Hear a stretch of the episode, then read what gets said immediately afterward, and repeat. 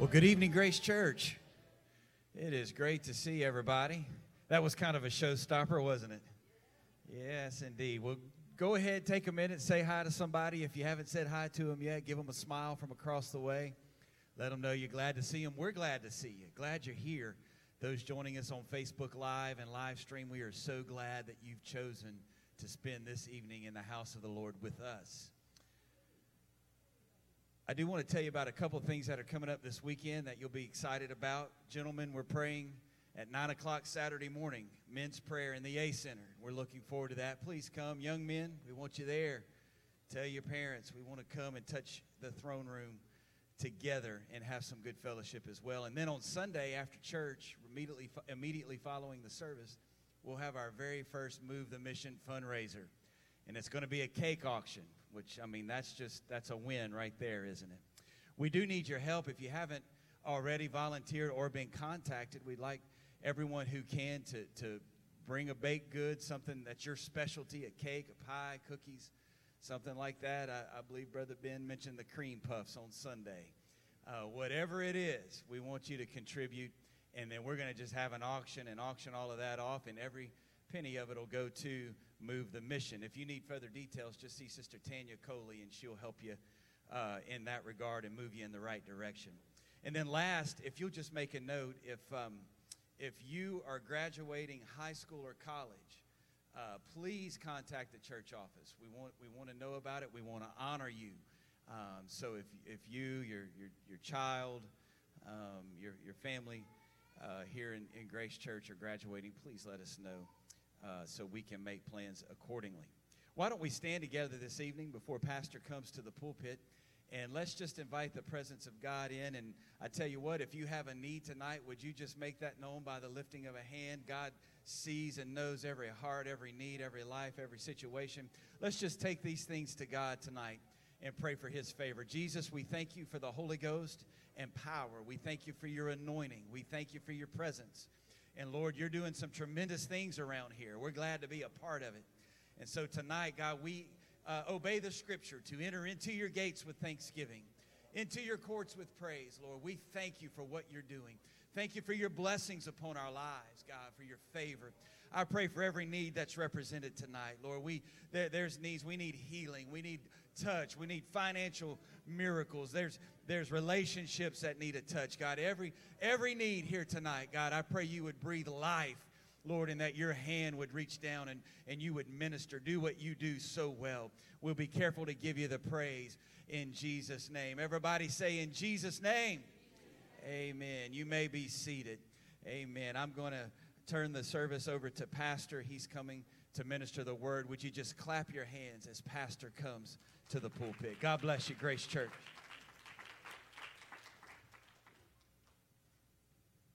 It's great to see everybody tonight. Thank you so much for being here on Wednesday night, and uh, we deeply, deeply appreciate you coming. Deeply appreciate seeing you tonight. What a great time we had here this past Sunday. Uh, just a tremendous, tremendous service, and uh, God moved in more than just a children's service. He moved uh, very manifestly here Sunday morning and I'm very thankful for that. I'm, I'm thankful that God cares about his people, uh, from the oldest to the youngest, uh, everything in between. Um, may I say here tonight, uh, the, the, the, principle of it at least, uh, God counted hairs here today, uh, or rather this past Sunday. He, he dotted I's, he crossed T's. It was an amazing service, and hopefully, in the weeks and days ahead, we'll be hearing more and more about that. but I'm very grateful to see all of you here. And uh, I would like to announce, or, or just to mention, uh, that we are excited about the cake auction this coming Sunday. But uh, our priority first is the preaching of the Word of God and our altar service. Those two priorities have to happen. If we can't take care of the mission right up here, it's it's really not that profitable to take care of a mission somewhere else. And uh, so I'm going to ask everybody to just hang on. Uh, the cream puffs, Lord willing, will be here. And there'll be a couple left over by the time I get over there.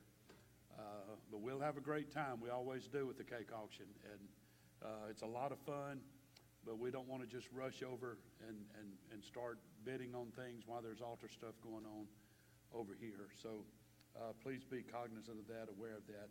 We'd appreciate it so very much, and looking forward to a great time here this coming Sunday uh, to see what the Lord is going to do.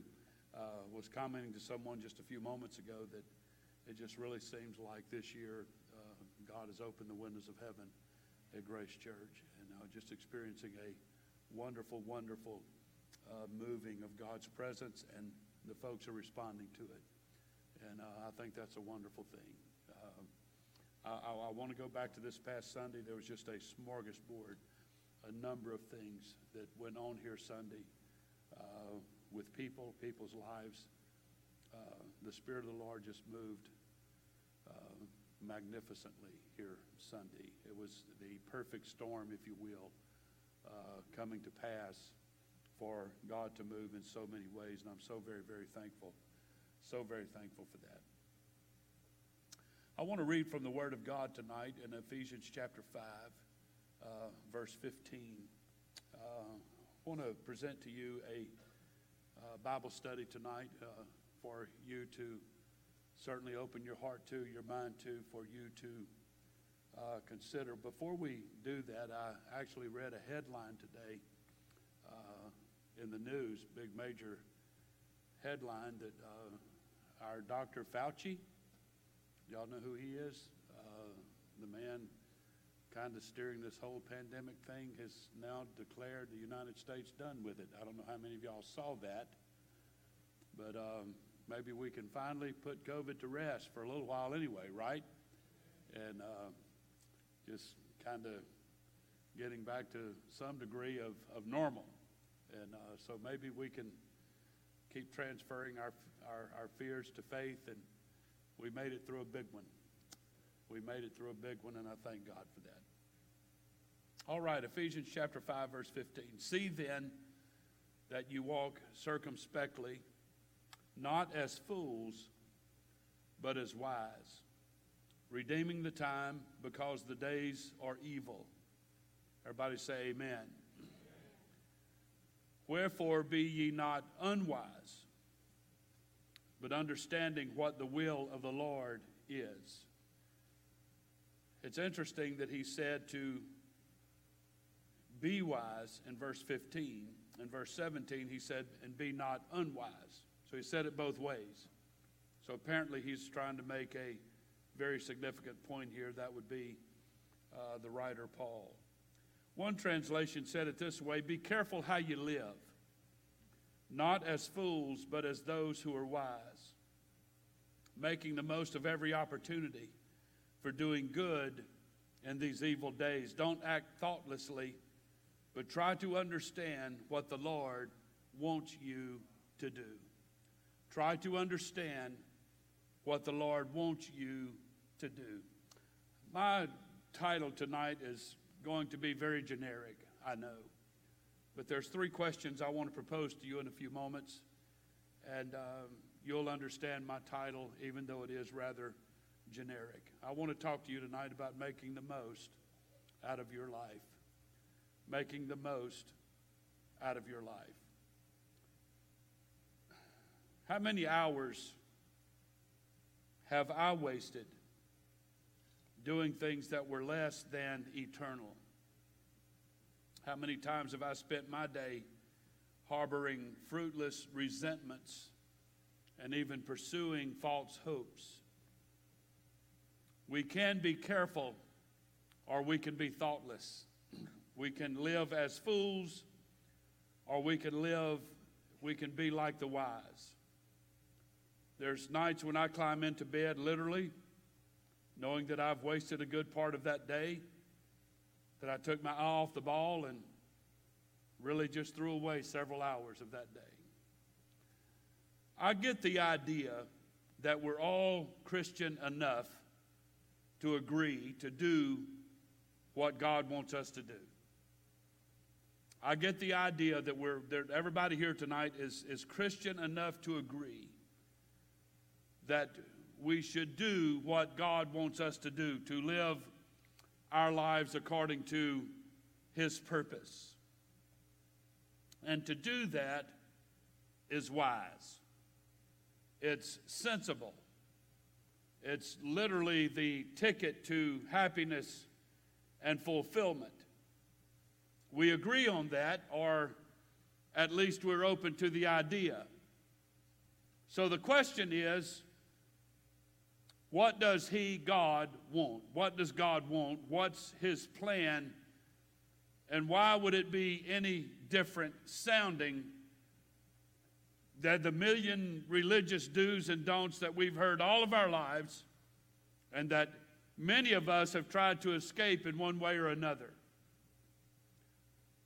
Well, I would like to study those, those questions, that presentation with you for a little while tonight. So I'd like to put three very basic questions on the table for all of us to consider, and then we'll gear up for some Bible study here tonight.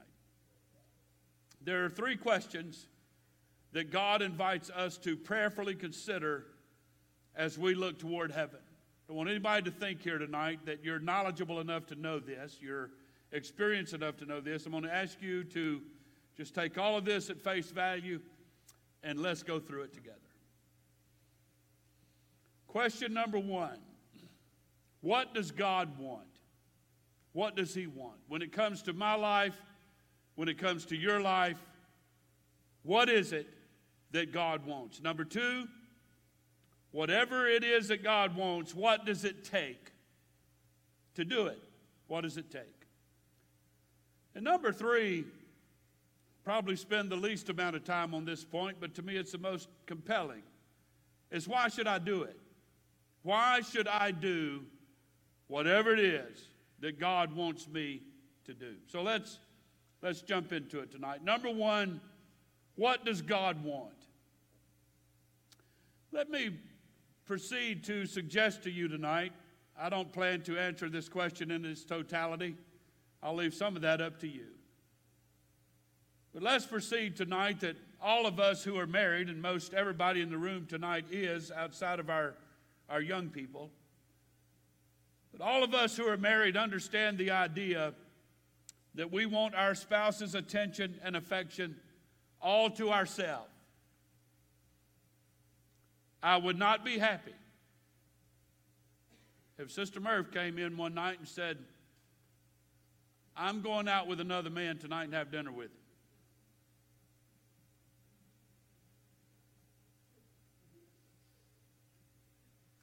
Just got a little bit of a nudge here tonight that somebody's thinking, you know, I think that'd be a good idea for my marriage. Just get rid of that old bag for a while. And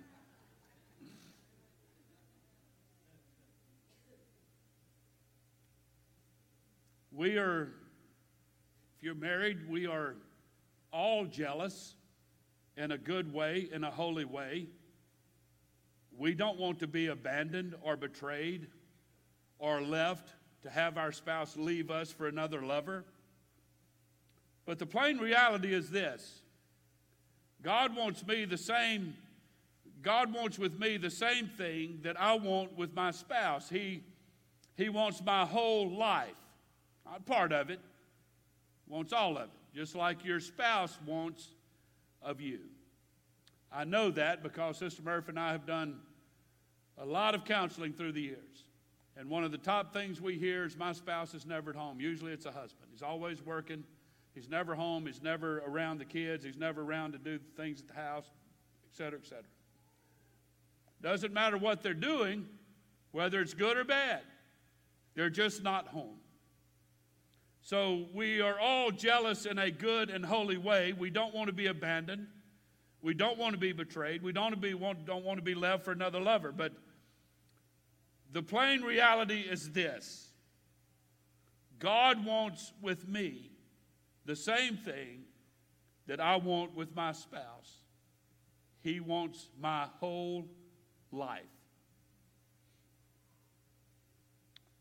Rick Warren said one time there is not a single verse in the Bible, not one, that says you can be a Christian and, your life, and live your life any way you want to it's just not there, he said. God wants all of you. He doesn't want 10% of you. He doesn't want 50% of you. He doesn't want 99% of you. He wants all of you. And in our Pentecostal tradition and heritage, we have sometimes criticized others in the body of Christianity for being so soft on obedience, for not upholding God's laws. So we can be thankful for this strong affirmation that we, as Grace Church people, Pentecostal people, in large part are to be, we all agree and understand, we're to be obedient believers. Not just believers, not just faith based believers, but obedient believers. So, what does God want? What does God want? He wants every single bit of me. He wants my undivided loyalty. He wants me to give him all of me, the undiluted control of my life. C.S. Lewis once wrote in an essay entitled Christian Apologetics that there's one thing Christianity could never be.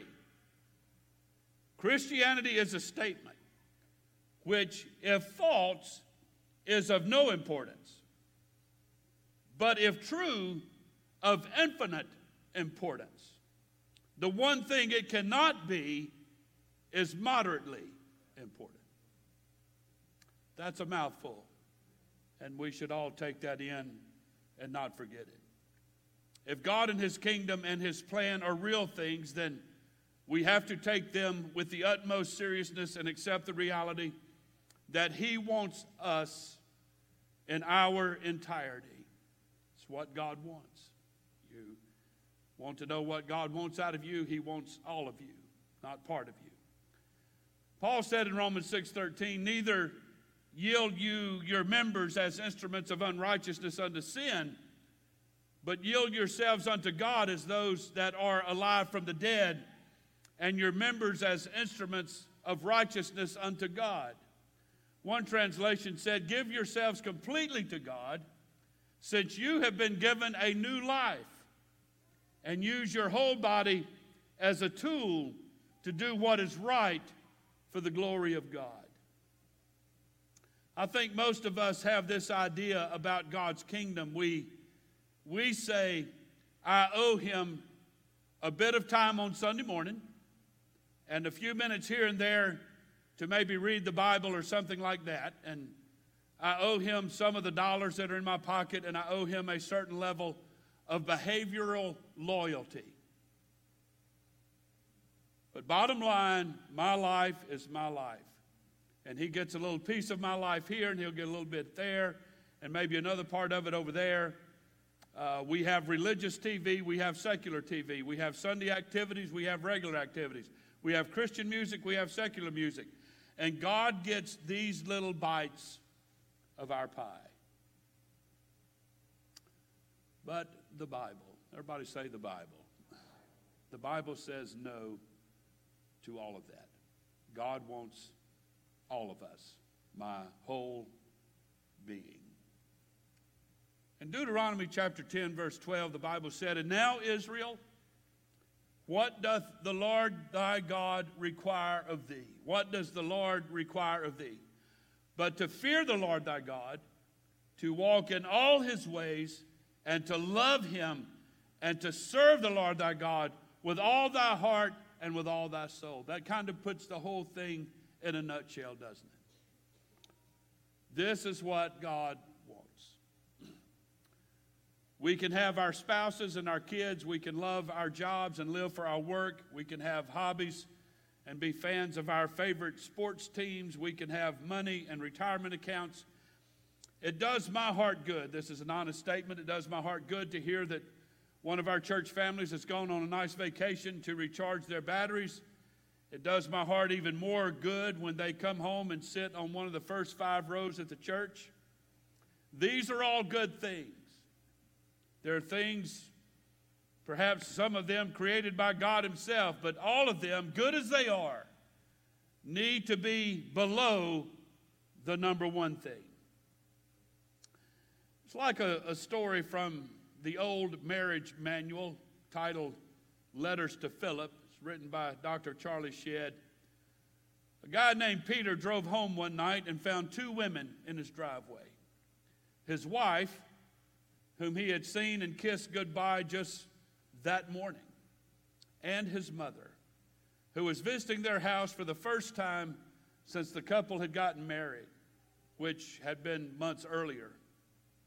This young groom sized up the situation, parked the car, got out, walked past his mother, kissed his wife, and then came back and greeted his mom. First things first. A mom is a great blessing, but the wife comes first, and God is even higher. We all know that the first commandment says, Don't have any other gods before me. God said that. Whatever is number one in your life is your God. We have to understand that. There's really no exceptions to that rule.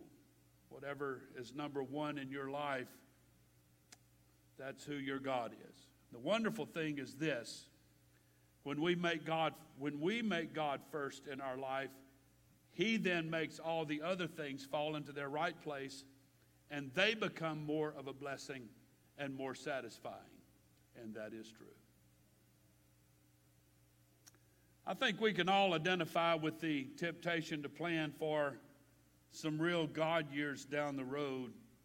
Know people that do this, that have done it.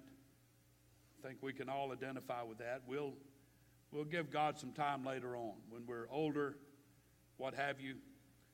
But for a young married couple, they could say, right now, we've just gotten married, we have kids to raise, we want to get some money put away for their college education, we want to get uh, to this certain platinum financial level. So we think about these God years, which are down the road, when we really put Him first and invest some time and money and spiritual energy with Him. I know people that have thought that way. We're not going to do it now. I've been told that. We're not going to be involved in anything right now. We've got other stuff to do, but later on, in our later years, we will. And God says no to all of that. He says, put me first and do it right now, not later, and just trust me. That's what He says. When you do it that way, it doesn't mean life is painless. It doesn't mean that there's no trouble or heartache or whatever. But there's just such a peace. There's just such a comfort knowing you're in the will of God, you're in the hand of God, and you're doing your dead level best to do everything that God wants you to do. And you can go to bed every night with a clear conscience, knowing that I'm, I'm doing what God wants me to do. Maybe you remember the parable, I'm sure all of you will, in Luke chapter 14, where the king invites everybody to a black tie banquet. Please come, he said. Everything's ready. But they all began to make excuses, the Bible said. They all had plans to be good to the king and to honor him. They all had plans to do that, but not right now. Uh, we'll do it some other time. But right now, oh, I've got to go check out this field that I just bought. And I, another one said, I just bought some cows and I have to go test drive them. That's what the person said. I totally understand what that means, but one said, I just got a wife and I have to take care of her. Now, all of these things are no doubt good things. It's indicative of wealth, it's indicative of work, and it's indicative of family. All God given. I want everybody to understand that. All God given. But all needing to be kept in second place when God invites us to a heavenly banquet. All of those things wait. And if you put those things in God's hands, they will be better off there than in yours.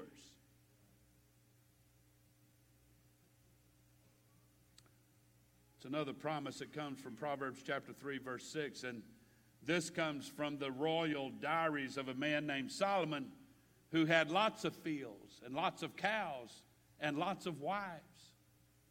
He said, In all thy ways acknowledge him, and he shall direct thy paths. So if we've been part time Christians or church attendees, if we've had a big pie and just carved out a small piece for God today, it's a wonderful invitation for all of us to get priorities right. Give Him all of us because that's what He wants. Not part, but all. So that's what God wants. Number two, the second question is what does it take? If you're here tonight and you kind of straddle the fence a little bit here and there, and you've gone out into the world a little bit here and there, and sin a little bit here and there, and but you want to do this massive comeback and say, you know what, church is amazing right now, and I'm going to commit like I've never committed before. What does it take? What does it take to do that? Uh, as I look around the crowd here tonight, there, there's room for all of us to be better in this department. I don't think anybody has arrived. And if you feel like you have, that should be a huge indicator that you really haven't. Because nobody arrives in the school of spirituality not until rapture or not until death. So we want to give God everything. We want to get the most out of our life. We want to reach the spiritual potential God intends for us. So, what does it take? Well, everybody get ready for the proverbial ouch. Put your feet under the seat like they used to say years ago. What does it take? I, I can't shout this loud enough, long enough, more emphatic enough, but it's just one word. It takes discipline. I'll be honest with all of you here tonight, and I'm the pastor. So this word shouldn't be an issue with me, but it is. There's just sometimes it's hard to stay disciplined and do what you know to do is right. It's always a battle. It's always a battle. I've never liked that word, and I don't know that I ever will. For some of you here tonight, that word will take you back to piano lessons that you hated. I'm not looking at Noah. I'm looking at his mother. I don't want to play the piano. But honey, if you'll do it, you'll play in church. I don't want to play in church and just cry and cry.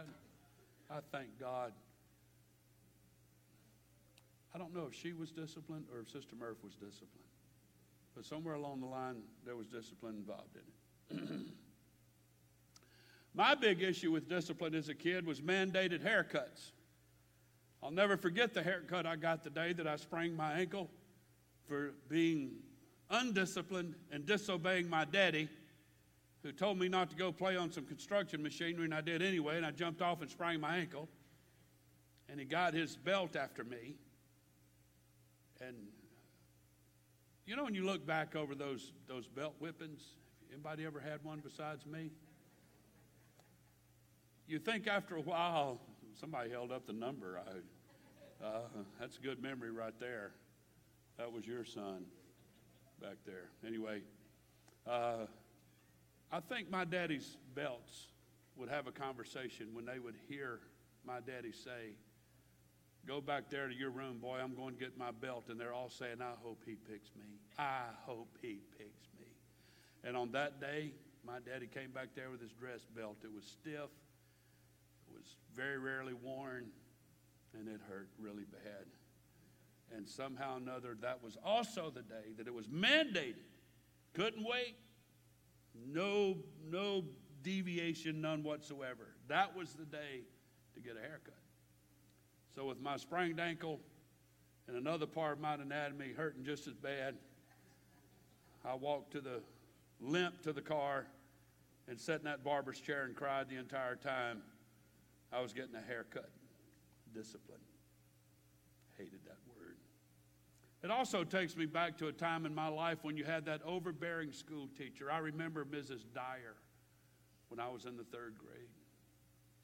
And I had to use the restroom so bad I didn't know what to do. I didn't know how to ask anymore. It was no, you can wait to recess. No, I can't wait to recess. Trust me. And ended up getting the top of my hand slapped with a ruler. And somehow I made it to recess. um, discipline, buddy. It's tough. You hear me? Discipline. Is there any young folks here tonight aware of that word in your house? I'd like to see all of y'all's parents. I know better. I know better. Y'all have your way and do whatever you want to do. But anyway, discipline. If you want to know what it takes to do and to be what God wants you to be, the whole crux of it is discipline. Here's what the Bible tells us Proverbs 10 17. He is in the way of life that keepeth instruction, but he that refuses reproof errs. One translation said, Whoever practices discipline is on the way to life. In fact, doesn't the word discipline and the, and, and the word disciple seem to have the same root in there somewhere? And we all hate that word, but let me make this point. Many of you here tonight, by a show of hands, has a college degree. Whether it's two years, four years, five years, still working on one. We had a lot of people here with a college degree. Okay. There's only one way in the world that some of you folks passed the required exams, and I don't think any of you cheated. You went to class, you studied, you didn't sit around watching TV and movies and playing video games. You passed up on social events and parties. Why? Because you were disciplining yourself. You understood the concept of delayed gratification. I've had some of you say to me, Pastor, I'd love to go do this and this and this. I've been told this, but I have to study for an exam. I'd love to participate in this up and coming event, but I have to be in class that day. I've had people tell me they had to be in class on Saturday. Like, what college has class on Saturday? One good thing about COVID, it's online now, and you can do it pretty much anytime you want to, is what I understand. I'd love to meet you for lunch. I'd love to meet you for a burger and some fries or whatever, but I can't this week. I've got classes to study for, and I have other responsibilities. All of us are accustomed to doing hard things now so that we can do fun things later. We have, or at least had, a few runners in this church who log many miles a week on hard pavement during the gloom of a very early morning. Why? So that they can experience the fulfillment of being a marathon runner. And Brother Bunch said, Amen. It's being in that coveted inner circle. What is that bumper sticker you have on your windshield, 13.1 or whatever? That's a very coveted sticker to put on your car, honestly. Now, I could put one on mine and make everybody think, you know, whatever I want them to think, but uh, he earned his. The lesson is this we all have the discipline to get the things that matter to us. We have favorite things we like to do, a half hour with the sports section or a favorite weekly magazine. We all seem disciplined enough to get to the dining room table, it, sometimes three times a day, 21 times a week, 1,092 times a year. I can't remember the last time I was so weak willed I didn't make it to dinner. Usually, by a weak will works in the opposite direction, especially when it comes to that roast that Sister Murphy made last night. I'm amazed at how major league ball players can field grounders and, and then make that throw over to first base. Have you ever seen some of these guys, gold glove, third baseman, have such a strong arm that they can just pause for a second? They set themselves and they pull a peanut butter and jelly sandwich out of their pocket and eat it, and they drink a cold drink and then zip this bullet across the field, this line drive over to first, and get the runner out. Why is that throw perfect so many times? It's because with these people, discipline has become a habit. A habit has become a life, and a lifestyle, and 20 million plus dollars is the rest of the story. And if you are habitually faithful to your spouse, you're a faithful person. If you are habitually honest, you're an honest person. one of the things we all want to do is develop some exciting new spiritual habits. Paul wrote to Timothy in 1 Timothy 4 7, but refuse profane and old wives' fables, and exercise thyself unto godliness. It's discipline. Spend your time and energy in the exercise of keeping spiritually fit. What can we do as believers to also stay fit in the Lord's service? Here's a couple of things. One, the discipline of letting go. Anytime we add something new to our schedules, something else has to be dropped. And I've learned in our culture over the past number of years that when we add something new to our calendar, church is the first thing that goes. I very rarely see days of vacation used as readily as missing a Sunday morning church service. That's a true statement. So most of us know the difficult choice of adding a new ministry objective only by dropping something else out of our busy schedules as we try to make God number one, something else has to be sacrificed. The writer of Hebrews said in Hebrews 12 1, y'all know the verse, Wherefore, seeing we're also uh, compassed about with so great a cloud of witnesses, let us lay aside every weight and sin which does so easily beset us. Let us strip off every weight that slows us down. Two things here hold us back. Number one is weight, number two is sin. Those two things keep us from being what God wants us to be in life. They limit our potential and they make our life a waste. Now, we all know what sin is it's breaking God's laws, and that's a deadly thing spiritually. Yes, it is. But what about a weight? A weight is something that's not really wrong, it's just extra, it's unnecessary. You may have an innocent hobby that is fun and exhilarating and beneficial, but at a certain time in your life, it's just one too many things bubbling over the top of your glass. One man had an interesting list. He said, Weight can be all kinds of things. It could be a relationship, it could be an expectation, it could be an activity, it could be a club, it could be a memory you refuse to let go of, it could be a fear, it could be a job. And then he coins this expression to grow, I must learn to say no. Some good things may have to go if we want to have room for God in our lives. And I, am presenting to you this Bible study only because I've experienced this with people as, as pastor. I know people that couldn't give up a, a sporting event, a, a, a, sporting being on a team uh, sacrificed church, sacrificed everything. The parents went along with it, etc. And now that person's not in church anymore. I know a person very, very well, very dearly that said, I have to do this in my high school years. I have to do it. And they lost out with God in the process and hadn't come back to God since. It's been a number of years ago.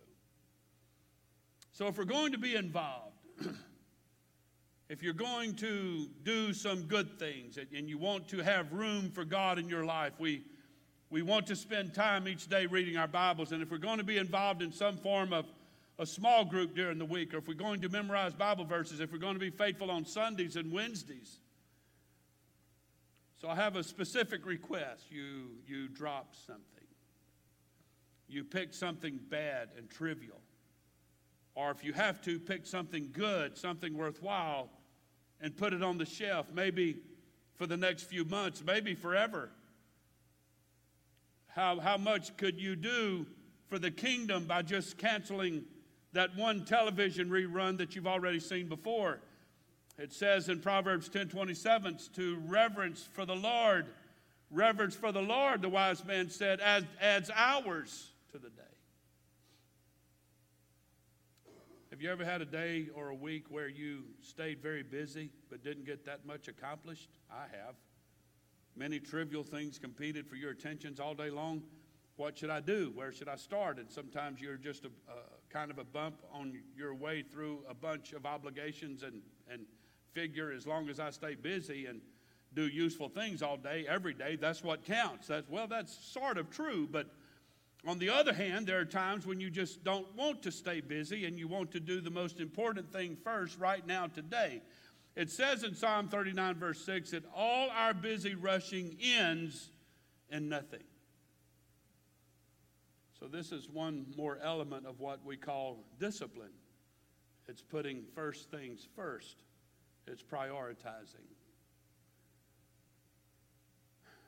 You all know the story of Mary and Martha, the Doublemint twins, if you will, who were both Jesus' good friends.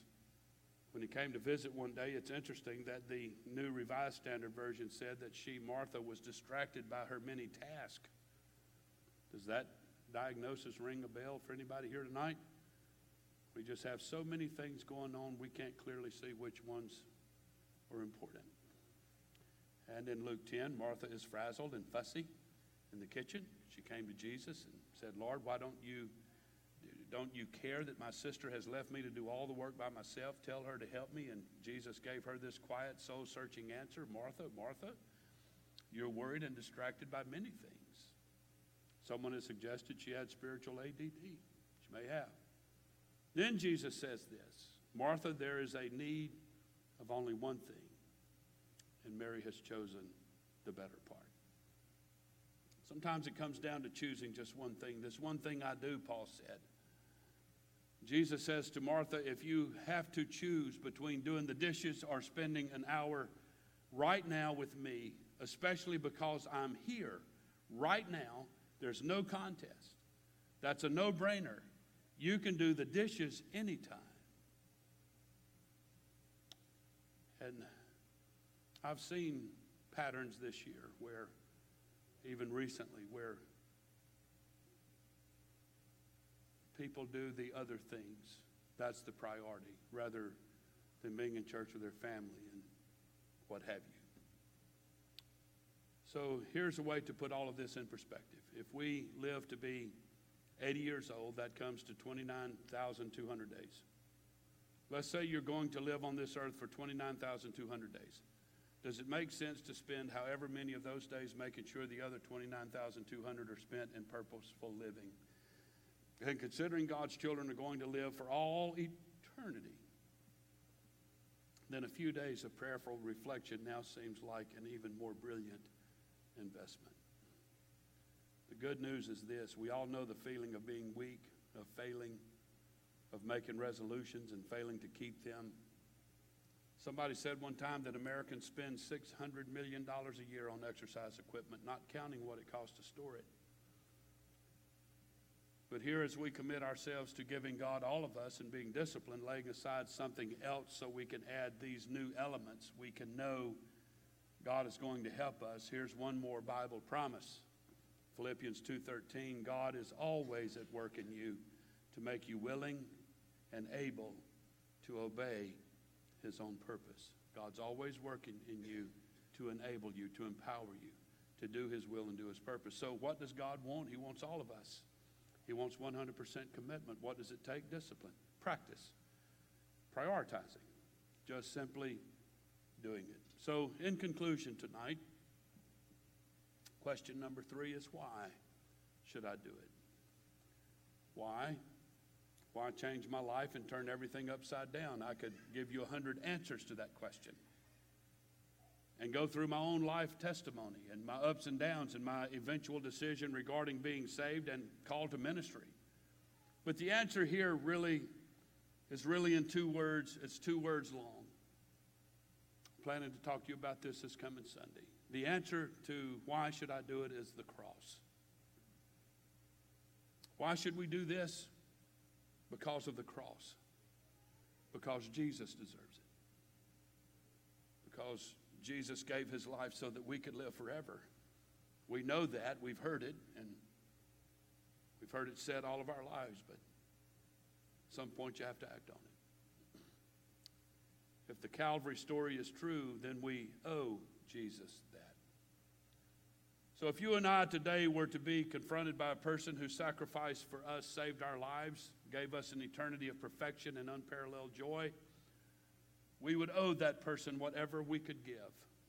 We would owe them our life, our loyalty, our passion, our abilities, everything. And because of the cross, it is absolutely appropriate that we give God what He is, all of us. 2 Corinthians 5:15 said he died for all that those who live should no longer live for themselves, but for him who died for them and was raised again. And Romans 12, 1, brothers and sisters, in view of all that we've just shared about God's compassion, I encourage you to offer your bodies as a living sacrifice, dedicated to God and pleasing to Him. Don't squander it. Paul begs us over again in 2 Corinthians. So it's my role as pastor to paint a picture for you of how good a decision this can be. I want to tell you today, I, I love the Christian message. I love being a child of God. I don't always live by the right priorities, but I have them, and I know they're true. I've seen it in my life and in the world around me and in the lives of people I hold very dear. When we make this lifelong decision to live a life that matches God's purpose for us, it will be an incredibly rich, satisfying, marvelous, golden life because we're disciplined enough through to respond to Calvary and to put God first. And then the Bible says if you do, all these other things will be added unto you. Shall we stand?